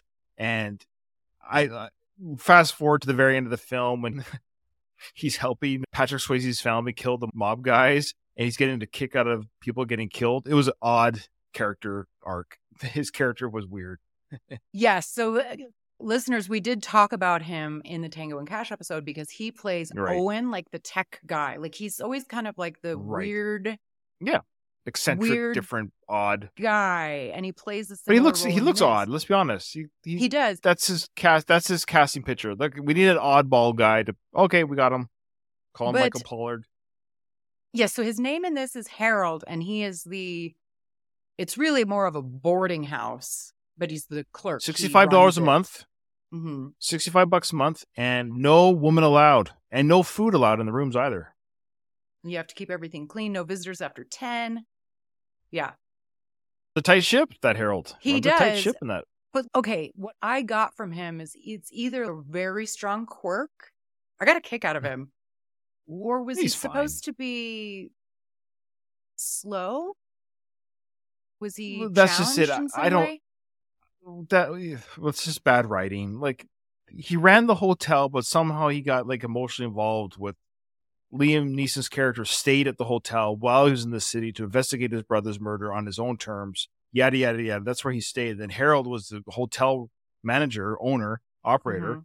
and he just kind of like became a sidekick to the hillbillies. I don't Mhm. I don't know why he decided to join the fight, but I guess he he joined the cause and he got a kick out of watching people die at the end. It was just odd. I don't He has a specific way of talking too that just made me wonder if Yeah. like his character was supposed to No, I think that's just the way the actor talks. I think he might be slightly no. I think that's Oh. just the way the actor himself has. I think that's his voice. I think just and I think he Mm. might he might play with it a little bit, but that's just Mhm. the Okay. quirkiness of the of the actor's voice. Yeah, Wow, he really ran with it in this then. sure. There's another person I wanted to bring up that I had to do a double like I did not recognize Ted Levine. Yes. Oh, I knew right away. Sorry, I don't you did? because I I well I know the name. So again, when I saw the credits, I saw Ted Mhm. Levine's in this, but I noticed it was kind of later in the credits. So I go, oh my god, Mhm. he's got a bit part. Of course, he plays Buffalo Bill in La- Silence of the Lambs. Mm, you put the lotion in the basket. Pretty good. So yeah, that was him. That's Ted Levine. Great actor. Great actor. Does these very great kind of characters. He had a great opening sequence with Patrick Swayze's character. That opening, that was it for him in the film. So I knew when to find him. I didn't know he was going to be at the beginning, but once I saw him at the beginning and saw that his name was low in the credits, I said, "Okay, this will be his only scene." But he he nailed that opening scene. He was good. His name in it is Willie, and he is also a hillbilly. So Patrick arrests him, but he kind of uses his background to talk him into going That's right. uh. He's the hillbilly whisperer. He's the Yes. hillbilly whisperer. He's able. to, He's able to talk Ted off a ledge here and say, "You know what?" He goes, "I know you can take out those cops, but they're going to take you out too. Let's just go and." You know, you're, you're better to have you alive than dead. We we know you can take a couple of them out, but let them go to their families and let's just do this the right way. And off they went. There was actually like a bit of trivia about that because uh, your favorite Oh. movie Ghost in that Sure. sequence that you were just talking about, he says they're coming for you, Willie. Like right. they can says hear the, the, the thing in Ghost. sirens. Yeah. He says the same thing in Ghost. Yeah. That's funny. I saw that in the trivia too, and I was like, "Oh, in, adorable." And I, I just want to let people know, like, because there's probably people who love Patrick Swayze and Ghost, and I, I apologize. I'm sure it's a wonderful film. Maybe I have to rewatch it after 30 years. I get it, 35 years probably at this point. But Mhm. I saw, I saw the film when it came out. I watched it because of Demi Moore. She's gorgeous. I, that's why I liked it. I was fine with Patrick, but I had a problem with him being dead. I think, I think honestly, with that film, the idea that he's dead there's no you don't resolve this. You just can't resolve it. And so i'm frustrated Mhm. like i'm watching a film Mhm. about it sucks. To me the whole movie just sucks. Because he's dead. And there's nothing you can do about it. And so no matter how much she gets over it or doesn't get over it the character's dead. And to me that's very depressing. Anyway, so that's probably why i don't like it because there is no happy ending. There there there is nothing i don't care how many times you kiss whoopi goldberg he's still dead and it, it, it, I don't. That, that's why I don't like the film because to me, there's no resolving it, and it, it's heart. It's a heartbreaking film, and I don't like it. I don't like the idea that her love is dead, and that that's how the movie starts. Okay, now what? Oh, he pushes books off the shelf. Okay, well, uh, okay, like what are we doing? Okay, sorry. Ghost. Yeah. Yeah. It's actually not my favorite Swayze movie, but it's not terrible either. Yeah. I can see why people don't love it. It's not rewatchable in the same way that like a Dirty Dancing or a Roadhouse or something is. Who played the bad guy in that film? It's not Aidan Um, Quinn, is it? It looks like Sorry. Aidan Quinn though. Tony Goldwyn So That's you wouldn't right. recognize That's the right. name really, but yeah. No, I recognize he- the name. No, I totally know do? the name. Okay. Yeah, and he's a yeah, I know the name. Yeah, I know once I saw yeah, he's a great actor too, by the way. He's a really good Mhm. actor in his own right. He is. Yeah. Yeah, we talked about him in the Ghost episode. Seven So, point one on IMDb. Wow. People liked Okay. it, Ryan. They did yeah, well, I know. I'd I'd watch Next of Kin any day of the week, twice on Sunday over Ghost. this is now becoming the Ghost podcast, but those three, Sorry. the top billings were huge. Patrick Of Swayze, course, I Moore, and Whoopi know. Goldberg. So yeah, Prime, prime for all these actors. I get it. I get it. It hit the nostalgia, but it came out the right time. That movie comes out mm-hmm. today, same plot, same everything, same. With even make it Ryan Gosling. I don't know, Margot Robbie. I think it'd probably be five point six, even if it's the exact same acting, exact same dialogue, exact same shot for shot remake. I, I bet you it wouldn't hit. It wouldn't be Yeah. seven point one. I bet you it just wouldn't hit audiences today. So I think you're right about that. So this movie was actually made on a very small budget, twelve million dollars. Yeah, to to which is why they couldn't afford to reshoot. Thus the bad ADR.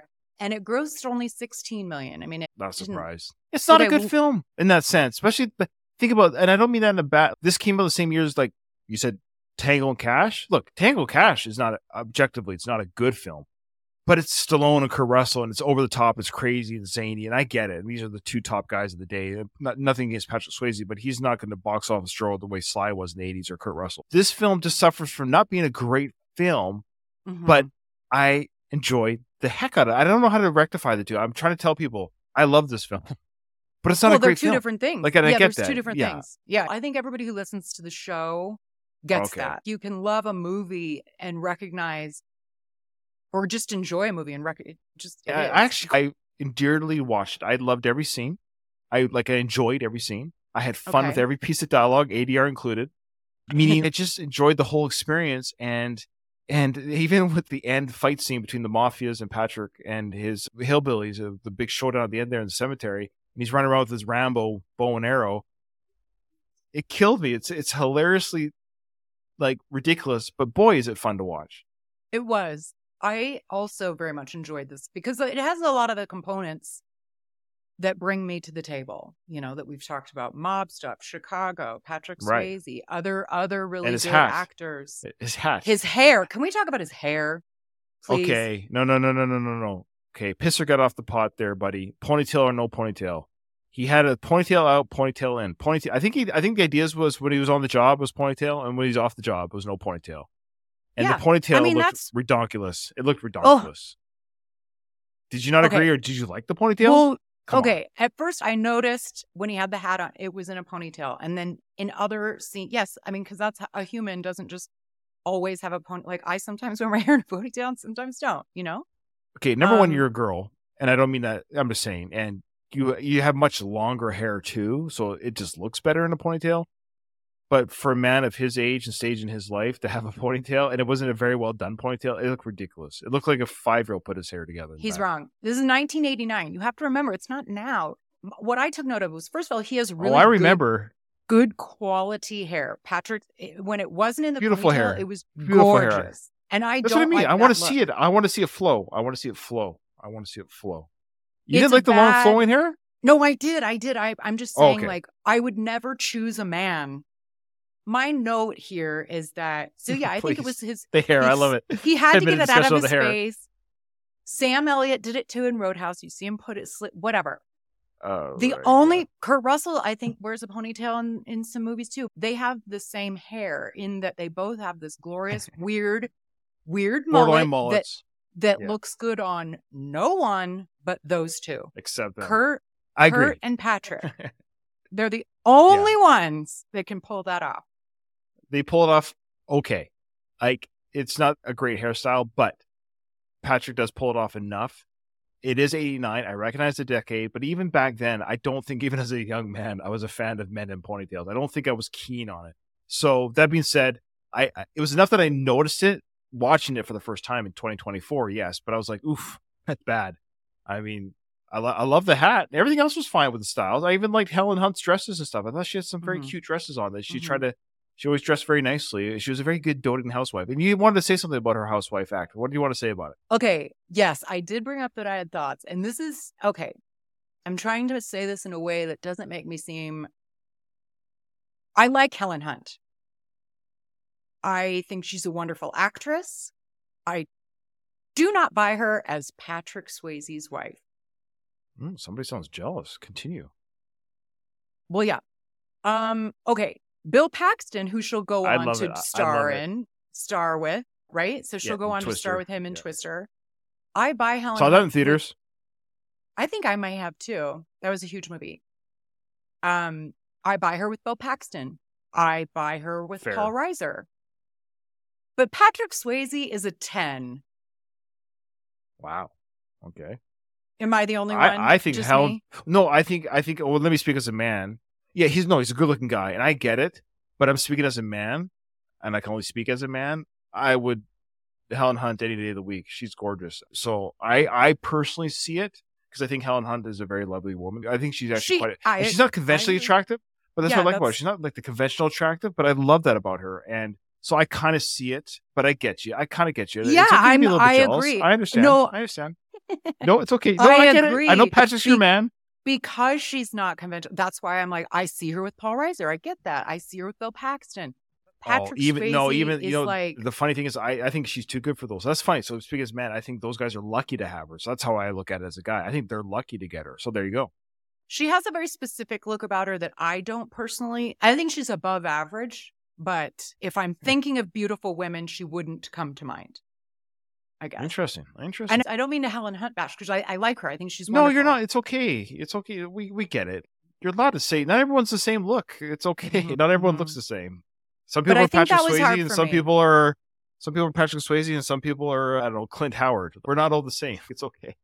Yeah, you know, I just I'm like I really wanted a, a more suitable wife for him. You know?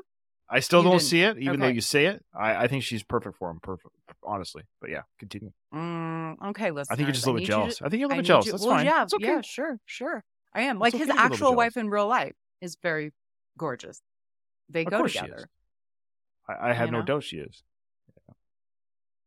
All right, I'll move on from that. Apparently, it's just me, not Ryan. I don't know if listeners think that uh, we needed a more of a bombshell, but but girl next door combo for, for Eh. this person.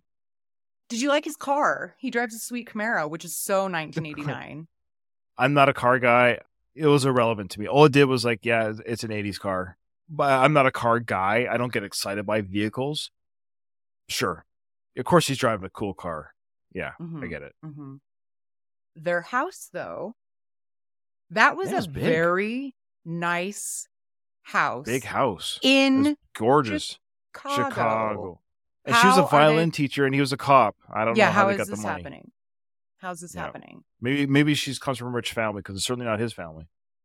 I did take note of something Rocky related. Do you know Oh. where, where my brain is going? You gotta give me a hint. It'll give it away. Trains. Oh. Oh, like the Trains oh were a huge oh, part every of this shot. movie. Yeah. Trains, both like the L, like the above ground subway, as well as an actual like train track train.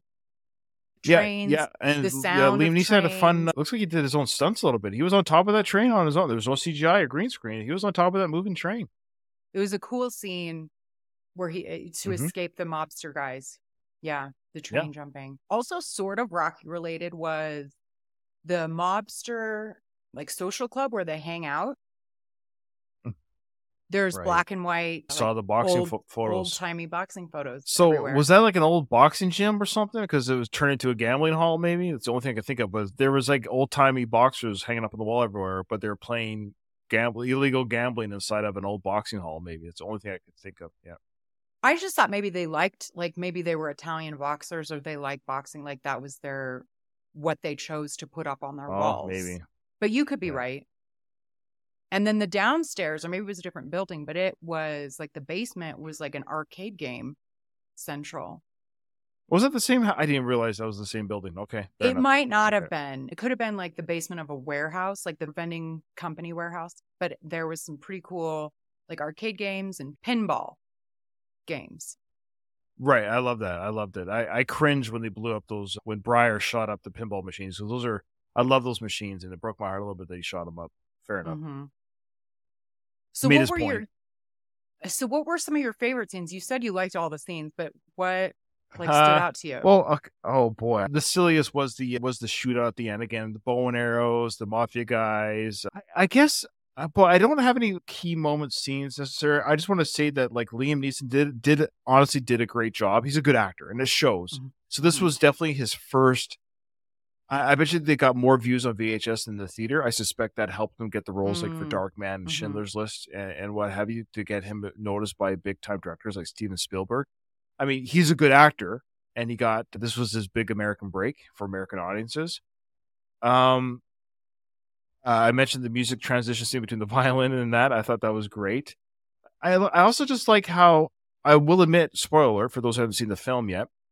Still worth seeing even when we spoil things. Uh, And I listened to your episodes where you spoiled the movie, so to speak. But I think you just still should just watch the films. I don't think it's Mhm. that big of a deal. But when Liam Neeson gets killed as well, so Bill Paxton's character gets killed. That's all genesis of the film. I was kind of like, okay, there was that one when he does come down to the basement, and I thought he was going to get killed there Mhm. mid film, but he gets killed near the end. I'm like, oh, I was actually I thought oh, he's going to make it through the film. So when his, I was like, like poor Patrick's not going to lose both brothers, but he loses both brothers. So it's really kind of a heartbreaking character development. This poor guy lose both of his brothers in a matter of a month. Like that's heartbreaking. I found well, that really like heartbreaking. family but drama, yeah, so you know. but I'm also brave of the writers to do it. Like, good, they they got killed too, and Patrick tried to tell him "Don't- this isn't the way to do it. And but of course, it was that death where now Patrick Swayze's character is okay. He hands in his badge, which was great. He hands in his badge and he does it the not legal way, so to speak, on getting rid of these guys. Yeah, so there's this poll. So we're shown Bill Paxton's not in it for very long. He's the brother Gerald that gets killed, and as Ryan said, Right. that's the impetus for the brother in Kentucky, Briar, to come up and, you know, as a vigilante. And Patrick on the other side is saying, "No, no, let me prove it in court so we can we can Right. put this guy away." You know, so two different mindsets about how to do that and Gerald felt pulled between the two sides, between the two brothers. And clearly there's tension between Patrick and Liam's characters, but the younger brother's death is what brings them together. They team up, they work together. And then yes, the older brother's death is it's it's just it's kind of ironic then that he's like, "You know what? I'm I'm out for revenge now too. I'm I Right. am gonna, you know, take the vigilante route after all. And, Right. and that That's right. final scene, then what's to come is really fun. It's very fun. Yes, it's a fun. And I don't want to give away one twist. I actually don't want to give away one twist. If people want to watch the movie, it's actually a very good kind of twist that happens Mm. with. I won't say anymore. There's actually you know which twist I'm talking about because it deals yes, with the same twist. Yes, I end do. sequence. I was Even though I kind of saw that it, moment coming. No, I Mhm. I think we should say. Uh, let me just say this. I would just say, folks, if you haven't seen Next of Kin and you're listening to this episode, we really haven't spoiled anything. There's a lot to watch, a lot to Mhm. digest, and there is a big twist that I thought was actually again well done. There's moments in this film, and this guy who wrote the film, this is the only film he wrote other than another film called X Marks the Spot about a dog, and then he wrote this film. It's weird how it's weird how that happens. Where Mhm. writer Yeah, Michael does. Jennings he does that's it those are his two you know but he can say i wrote that film to kid you ever Mhm. seen that film that was me but i thought there was some potential for this guy to write further stuff i don't I find it odd that he never wrote again he did a tv movie called oh sorry spot marks the x it's a tv movie I'll get right on. i'm that always found that it's about this about a boy who discovered that his dog knows where the blood money was buried I'm speaking of blood money or blood, bloodhounds. I have bloodhounds, and so obviously I love. You know, they're they're like the quintessential right. like Kentucky dog or Southern dog. So there were a lot of bloodhounds. There were a lot of snakes as well, because yes a lot of snakes the Kentucky people come was- up to help to help Patrick. So he's like a lone wolf fighting in the cemetery. Is the end scene. It's like bow and arrows Right. versus machine guns, which That's was kind of fun. That's right. So he's like the lone wolf until all of his kin come. And Kin, there's a fun course, way about how they find out about how to come. So yeah. and Right. Michael Pollard's there's- character's involved in that. Right. But there's one death, yeah. So this one guy comes, he's the snake guy. And he brings all of his 300 snakes in, in a school bus or whatever, minibus. And there's an off screen death, I guess, of a character of one of the mafia baddies who gets trapped on this minivan van of snakes. And we don't see how he dies.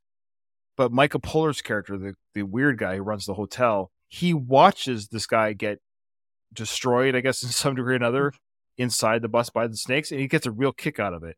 And that's all we know about this. But he seemed to get really giddy about this guy being killed by snakes. Well, you know scene? what's funny? I do, but I didn't assume he died. I thought it was just like Or- a bad trick to scare the shit out of him. He's so in he's just in the bus bus full of being scared. I think. I think it's uh, sure. I don't know. It, it- the reality is a normal person, but I love how he just stands in the middle of the bus and he's unable to move. Like when you're in a van full of bus of snakes, what you do is you quickly turn around where you came from, stepping on snakes and all, and getting the hell out of there and breaking down that door or glass window and get out of a bus full of snakes. But he just kind of stands there. I don't know how to function. I am it was a just stuck in the comedic middle of a van. moment that it was Okay, supposed to be a comedic one thing I see- moment that we, he That's the one last thing I want to say about this film. he looks down at his feet and he's covered in snakes. Yes. That's one thing about this film that was, again, disjointed.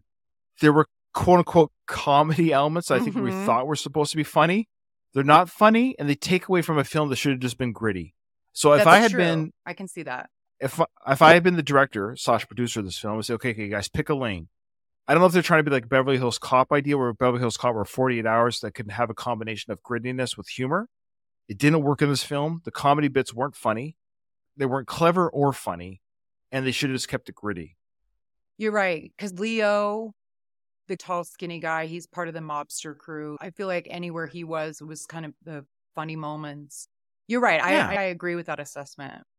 And number two, the reason why I did poor at the box office is even back in the 80s, R rated films had to be very good films to make money. PG 13 should have been the road. It would have got a wider audience. And I don't know Mhm. why it was rated R. The only reason why it was rated R was because the F bomb was dropped about 20, 20 the F bomb. Oh, I don't know. The even. blood recall was that. lame. There was barely any, the blood level Yeah. was very low. It was, there was a couple blood shots, but something you see on normal cable TV today, like it's nothing. It's nothing. was no. But Even in the 80s, zero nudity, no Helen Hunt boob, zero nudity. I And then barely got a top- shirtless scene. Barely. I didn't. I didn't even get a cleavage shot with Helen. And I was looking because she was a younger version of herself, and I'm like, give me Yeah, some yeah. cleavage, lady. And I didn't get cleavage from her.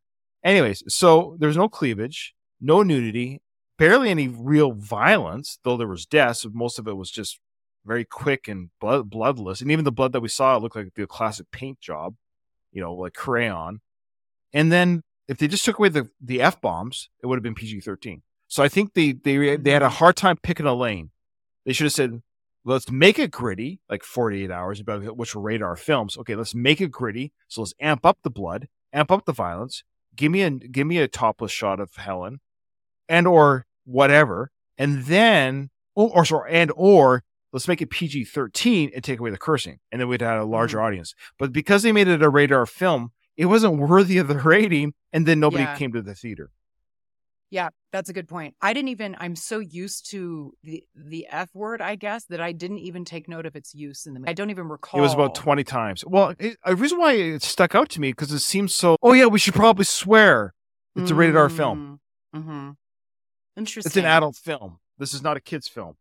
F this, F that, or this F. I want to get that effing guy. Like, I, it, Oh, it seemed like yeah. the characters were were. You know, when you're a kid, you get to swear for the first time. That's what it felt like with these characters. But Yeah. they're not doing it Yeah. properly. I can see that. Do you think that at the end, when Patrick's in the like he Helen Hunt comes to meet him at the police station after he's probably given his statement Yeah. or whatnot, do we think he gets his badge back or not? No, he can't. I think they let him off.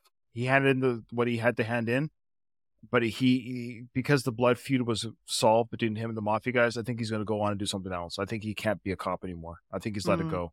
I I'd almost assume he might have gone back into the woods with his wife actually to get out of the city. It was my guess. Well, they probably would have had to because they have a baby on the way, everyone, and he would have needed those city benefits. How are they going to pay for yeah, his I baby? think. Yeah, I think they're gonna sell the house and move to the woods. I think Yeah. she would have been. ha- I think she because I think she kind of liked it there. She was okay there. That's my fan fiction. They sold the house and went to the woods and raised the kid in the woods. with the Okay, I'll take it. I can see it. Um, what did you think of Ben Stiller as a mobster in training? I thought he was great as a young actor, and I thought he did a fine job. It's hard because we just know about his crazy characters Yeah. from you know Tropic Yeah, Thunder, yeah. Zoolander. Oh, I get it, but like any good comedic actor, I know he did drama like Reality Bites. I know he's good Mhm. at that stuff too. So this just shows you that Ben's actually a good actor, and I thought he, as a young Ben Stiller coming up into the business under his father, I thought he did a fine job. I thought he played a very kind of brash, cocky mafia son. I thought he played it very well. I thought he did just fine. There was no issue with him. I think people would only quote unquote have an issue with him because it would seem like out of typecasting that he Mhm. late, did later in his career, but they wouldn't know the Ben Stiller of those of that day when That's they saw true. him back then. That's a good point. So I think this m- may have been the last nail in the coffin, so to speak, for Lorimar Filmed Entertainment. Must have been the production company. It was the last film from them before they went under. Oh yeah, that's right. I heard that too. Yeah. This is a little bit of trivia. There's a phone number that Briar gives Harold, the boarding house manager guy. Yeah. It's a real phone number. It's not 555 dash blah, blah, blah. It's actually like a real Kentucky phone number. Yeah, that's right. It's still it's Mhm. apparently it's still active. Did you read about any of these potential castings for both Joey and Truman? Oh, some really I, I did, but I will just say this before you read them, not to take away from what you're about to read, but often when this stuff happens, is what they'll do is they'll just throw these scripts at a lot of these persons. They'll just say that the those who own the script will give it to all these agencies, saying we'd love to have Mr. So and So in this role. So it's not like Sure. necessarily maybe the actors wanted, but yeah, sure. But what are some of the possible names that could have been? Well, yeah. So I usually differentiate between so and so was considered versus they turn it down or they auditioned. There's usually like a Right. differentiate. These people were considered, meaning the people making the movie would have wanted them. Like these are people that they Sure. threw out as, oh, wouldn't it be great? if This person. Right. So for Joey, Right. the mop guy, Alec Baldwin, Robert De Sure. Niro, of course, Right. Right. Good Ray luck. Liotta, of course, Possible. Michael Keaton, John No, I Malkovich mean- would have been good. Sure. Mean, he's a good actor. Yeah. Yeah. Well, they're all great Ja- actors, but yeah. Yeah. I could see that. Yeah. Jack Nicholson, Sean Penn, Ron Perlman. I don't know if I could see that. Mm, I can see it. Sure. Yeah. The big And guy Tim too. Robbins. No. I can sort of see Tim Robbins bringing a, Okay. like, a, I don't know, a very different energy. If it were up to me, I probably would have recast Adam Baldwin. Really? Uh-huh. Okay. I- yeah, he's not the. Gr- I, I like him enough. I'm sure he's a great guy. He's not the greatest actor. That might be very talented. I hate to say because he's always just been that character type actor. hmm He's just he's the poor man's Baldwin. Yeah. Even though he's Yeah. not he's not officially related to the Baldwin. Anyways, yeah, he's Yeah. a he's a fine enough guy, but he's he never seems to elevate truly out of the character role. If that makes I sense, thought he He's was just the always Adam Baldwin. link in the movie, the people. I thought yeah, he was the link. he like I agree. Again, he seemed to be even though he was the killer of the brother, hmm uh of and then the killer of somebody else, what we won't say. Yeah, he was too goofy comedic. That goofy's the right word. Um, like I don't buy it. is it like yeah it's almost you know his mafia character here you go his mafia character the way he played his character would have fit in the film oscar with stallone yes, it was more of a comedian. Yes, you're. That's exactly right. do you get what Yeah. i'm saying Yeah. we i wanted Like some i wanted this type. yeah i i wanted somebody in this film who like liam neeson played okay, liam neeson's character and acting was down the line how i wanted the whole film to feel like Mm-hmm. Mm-hmm. Yep. I felt like liam neeson was in a different film than adam baldwin Yeah, very much. Yes, good point. and on note, everyone, um, no, th- there were some wild ones that were considered for Truman, though. Like literally Sure, all sure. over the board. It's like every famous actor. What, but do- why some do of you why do you pick one? Why do you read a few of them and then you picked one? If you had to recast over Patrick, who would you pick? Oh, okay. Well, so Michael Biehn, Jeff Bridges, Kevin Costner, Tom Cruise, Clint Eastwood, Harrison Ford, Richard Gere, Mel Gibson, Tommy Lee Jones, Kris Kristofferson, Christopher Lambert, Dennis Quaid, Kurt Russell, and then sure. and Bruce Bruce Willis. But then these last few, Dolph Okay. Lundgren, Arnold Schwarzenegger, Sylvester Oh, Stallone, and No, no, no. Jean Claude Van Damme. No, no, no, no, no, no, no. This isn't this. No, no. This is not a muscle roll. That's not. That, No, I know, but it was Ah, like Yeah, they yeah. li- It's, it's hilarious. That's funny. it was like tho- Yeah. that handful of those guys, and then the handful of like your typical serious, Right. You and those were the big '80s action stars. So sure, they're every script was thrown their way at that point. Yeah, I, I can kind of see like a Bruce Willis for sure. Mm, and I don't like it. And oh, really? Okay. I- which one would you pick? I guess of those, Right. That's what we're doing. yeah, maybe Kris Kris Kristofferson, maybe. Mm, yeah, okay, sure. I like him, but, But- I don't know. Playing Patrick's role, I don't know. Eh, No, because he, he, I could see him playing Briar. There you go. Yeah. But he's got he's like a yeah, I don't know. He's like the handsomer, like more polished. I don't know who Hmm. Christopher Lambert is. So, He played. He was the Highlander actor. mm. and you know, like can you imagine I adore Dolph Lundgren and think he should have had a way bigger career than he did, but why on earth Sure. would they think this Swedish dude trying to do a hillbilly accent or Jean-Claude Van Damme or Arnold Schwarzenegger? No, no. What? Well, that's what I mean. They were just the big stars of the day, and they just threw it at them. We'd love to have him if he wants to do it. We'll figure it out how to make it work. But what would they have done? Yeah. I mean, that makes zero don't sense. I don't know. That's a whole other episode of how we would have retconned the film to make them make their accents work. hmm Yeah. He was adopted as a child from a from a French something. What's that? Well, actually, I can see Sylvester Stallone doing it. He's at least That's fair. American. I think of those ones, he's, He's like American serious and uh, yeah. But I can almost see here's one. Imagine imagine this because he's Italian. Let's say he plays like the mafia boss, or he plays Adam Baldwin's character. He's a bad. He brings the grit. They're not brave enough to do that kind of stuff back I do. then, Yeah, you yeah, know? yeah. He was 89, no way. But I, yeah, I I, know, like it. I know. It's He so stupid. now. Isn't that so funny? How we Mhm. are so they were so worried about their image that they wouldn't. That's why you got to give credit to people like Al Pacino and Robert De Niro. Mhm. They would play bad guys Oh, yeah. as well as good guys. Look at Robert De Niro, Cape Fear. That's awesome. I got to So give full credit. good. it's- Yeah, of course. But that's what I mean. That's that's where I Mm-hmm. kind of have to like people like Sly and Arnold. And well, Arnold's just huge, but people like no offense to Sly. Like I, I don't mean to say this, but because I love him, but it's like you paint yourself into a corner a little bit when you don't allow yourself to be the bad guy. It's okay to we understand you're acting, but they're so afraid to be. Like, you don't always have to be the freaking hero. Anyways, every film. yeah. Oi. Well, you guys, I mean, as I said, this movie's set in Chicago. Check. Mob stuff. Check. Vigilante revenge. Check. Patrick Swayze with Liam Neeson. Check, check, check, check, check. And then I really liked the landscapes of the hills that they showed in this too. The Beautiful. Kentucky hills. It was really pretty. However, I am far better suited to come back to present day reality. Okay. Ryan, Yes, man. it's always a pleasure podcasting with you. I can't thank you enough for joining me to reminisce about. Next of Kin, 1989. Do you have any Great closing thoughts? Fantastic film. A lot of fun. It's a pleasure to be on your show. And can I plug my next movie that I'm going to be doing if people want to stick around in the future? It's going to be a while. I don't know how many episodes from here, but I believe I picked Tequila Sunrise with Kurt Russell. Yes. Oh, good teaser. Good teaser. Yes. So And It- I picked it too. And I remember when I messaged you about this. I can't wait. I'm glad I picked it because Mel Gibson is in it. I can't wait. I love Mel. I love Mel.